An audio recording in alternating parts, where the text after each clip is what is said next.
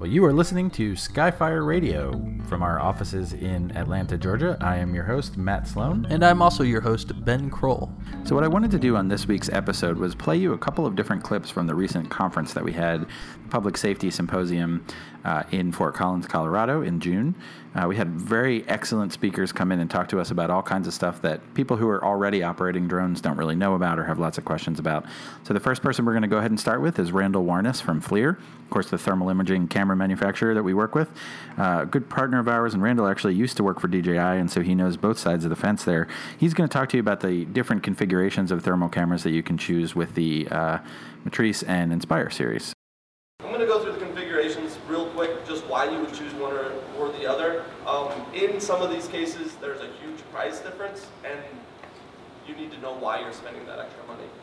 Um, so resolution, real quick, pretty simple. When you're talking about a 640 resolution thermal imaging camera, it's 640 pixels horizontally and 512 pixels vertically. So you have a total of 327,000 pixels plus. Um, within thermal imaging, and I'll go over this real quick in a second, that you generally want a 5 by 5 pixel cluster to see something see something exist. You generally want 10 by 10 pixels to see it well. So when you're asking how high do I have to fly or how far away from the object do I need to be, it all matters on how uh, what your resolution is and the lens type that you have and how big the object is that you're trying to find. You're trying to find a car, it's a lot easier than finding a, a tissue. So uh, we'll, we'll get into a little bit of how you would decide what camera to use there. Um, with resolution, whether if you want to detect something, just see that something is there, and this is when I was talking about situational awareness, resolution doesn't really matter. You can see that there's something that could be a person that is emitting a different uh, thermal, uh, thermal signature. If that's good enough for you, great. But if you want to know that it's a person, you probably need higher resolution, and if you want to know that it's that person at that height that's maybe holding something, you want even more resolution. So it depends on what your application is of the thermal imaging camera to determine what resolution you need. Um, skip through that. Uh, you can barely tell, especially from where you're sitting here, but a 336 and a 640 resolution camera, for most situations, is going to look very, very similar. The, the thing I circled there is that the person is a little clearer on the 640, but this is also flying at an AGL of maybe 30 feet, and this is maybe 25 feet away, 40, uh, 30 feet away from the object. So the, there's not that big of a difference. But if you're flying 150 feet in the air and you're trying to locate a person on the ground that's not moving, you probably want higher resolution to make sure that you don't miss them. Uh, field of view, just a, quick rundown of when you have a 9 millimeter, you can see more around the object, but the object itself is less clear. If you want a real clear image, you get a 19 millimeter, but you're also going to have to make many more passes up and down to locate that object. I think this explains that pretty clearly, but field of view is a big deal, and I do have some calculations on how, how wide you can see with a given pass flying at a certain AGL so that you can really calculate how long it would take to scan a certain, a given area. Uh, radiometry, just uh, know the actual temperature. Well, I'm going to skip that, but there's a lot of factors that, uh, that change the accuracy of the radiometric reading, and that's going to be atmospheric uh, temperature. It's going to be the emissivity, or basically what the material is made out of. If you're looking at aluminum, it's very reflective, so you're just going to see thermal signature of the sky or the thing that's near it, and it's going to be reflecting off of the object. Next up, we have John McBride from Rocky Mountain Unmanned Systems, uh, easily one of the thermal imaging drone experts here in, uh, in the United States. Uh, John is also a FLIR Level 1 uh, thermographer, has gone through their certification course. He's going to talk about some of the limitations of thermal imaging technology. Some of the difficulties in thermal. Yes, you cannot see through buildings, you cannot see through glass. So you can't see into a house and see if there's people inside holding weapons or guns, or even if there's people inside having problems and can't escape. You can't see through glass. You can't see through glass on a car, same thing.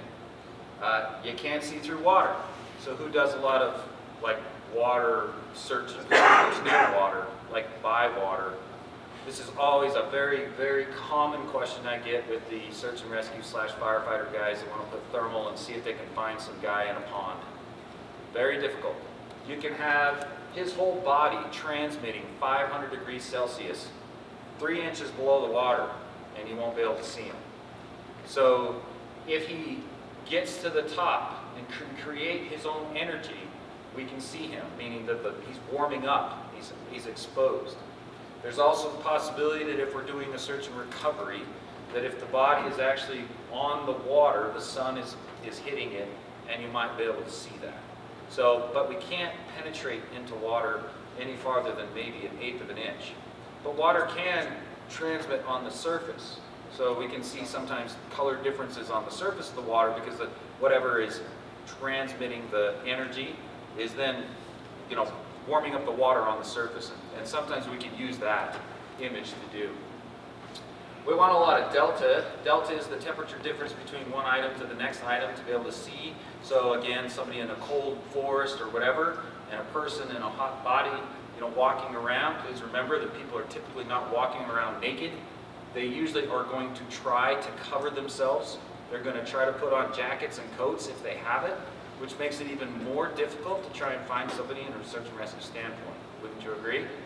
So sometimes thermal isn't always the best case scenario, sometimes an EO camera would be much better.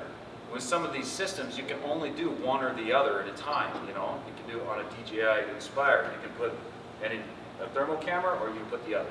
Do one or the other.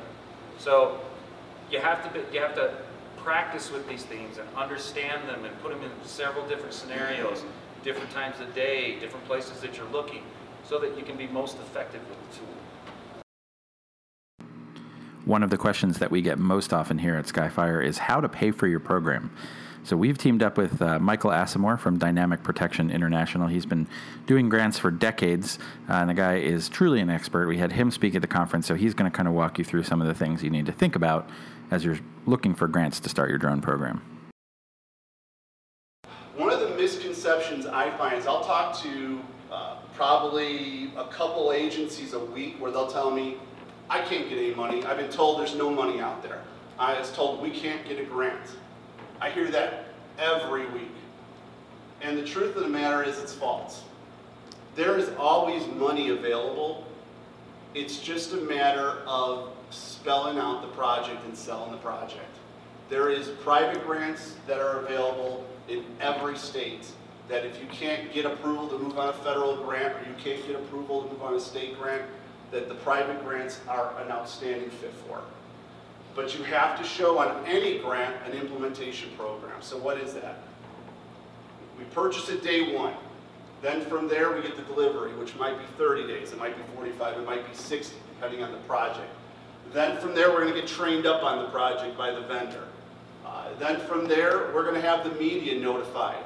Um, I get Google alerts every week about grants. I actually will put keywords of the names of the grants, and every week Google sends me a bunch of notifications about what grants have been delivered, um, and they're reported in the news.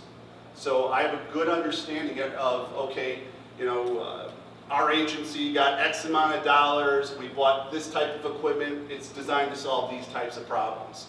So you're going to want to get the media involved. You're going to want to notify your community. Maybe it's uh, a bulletin through your city uh, government website. Maybe it's through your own website. But those are things that are considered implementation. Then from there, spelling it out over a 12-month period.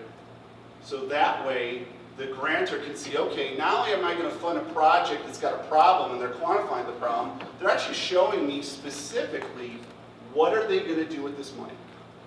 Then lastly, the cost of the project, the specific dollar amount. I'm finding more and more grantors are really getting clear on what it's going to cost to solve a problem. I don't know if it's from doing different grants over the years. I don't know if it's from talking to vendors. But you can't ballpark and say, okay, well, I need a drone. Uh, I want to get a drone program started. I need uh, $500,000. They're going to know that a drone program is going to cost you a lot less. So you're going to want to really spell out specifically, here's the dollar amount. Here's the number of units we need. Which leads me into something else I want to make sure I cover before I forget.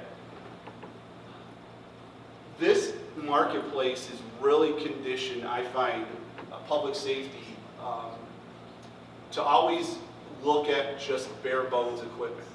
You know, because a lot of times you guys are told no. I mean, you're probably told no more times than even a good parent tells their kid no. And that's good, but it's not good. A lot of times what I find is I'm talking to end users and they're telling me, you know, uh, I'd be happy if I just got $10,000 for a drone program. When you're working on a grant, you need to change that mindset. You need to think, you need to remember the days when you wrote a letter to Santa. Who's wrote a letter to Santa Claus? I know we all wrote letters to Santa Claus at one time or another. Did we ask for bare bones from Santa? Did we say, Santa, I just want the minimum stuff this year? No. You wrote a page, two, my daughter wrote me a five-page list this Christmas of everything she wanted. That's the mindset you have to have. You need to ask what specifically I need to best solve the problem. And that's how you want to go into it. So if you feel, you know what, ideally, you know, I want a drone, but I really could use three. Or I could use two. You know, one, one to use and one as a backup. Whatever it is, you know that better than I know that. But you have to think that way and you want to ask for exactly what you feel you're going to need to solve the problem. Because again, grant funding is all about solving problems. And here's the thing, you might get exactly what you want. You might get all the money you needed for the program. You might get half of the money because it's a very competitive grant. Well, if you get half the money and you ask for two units, what'd you end up getting? At least got one. As opposed to asking for one unit and getting half the money. Because then what are you going to do with that money? You got to figure out, I got to get the other half of the money somewhere. So always think when it comes to a grant, ask for what you need to solve the problem. Here's the last section, and I find a lot of people my, my side of the industry don't talk about this.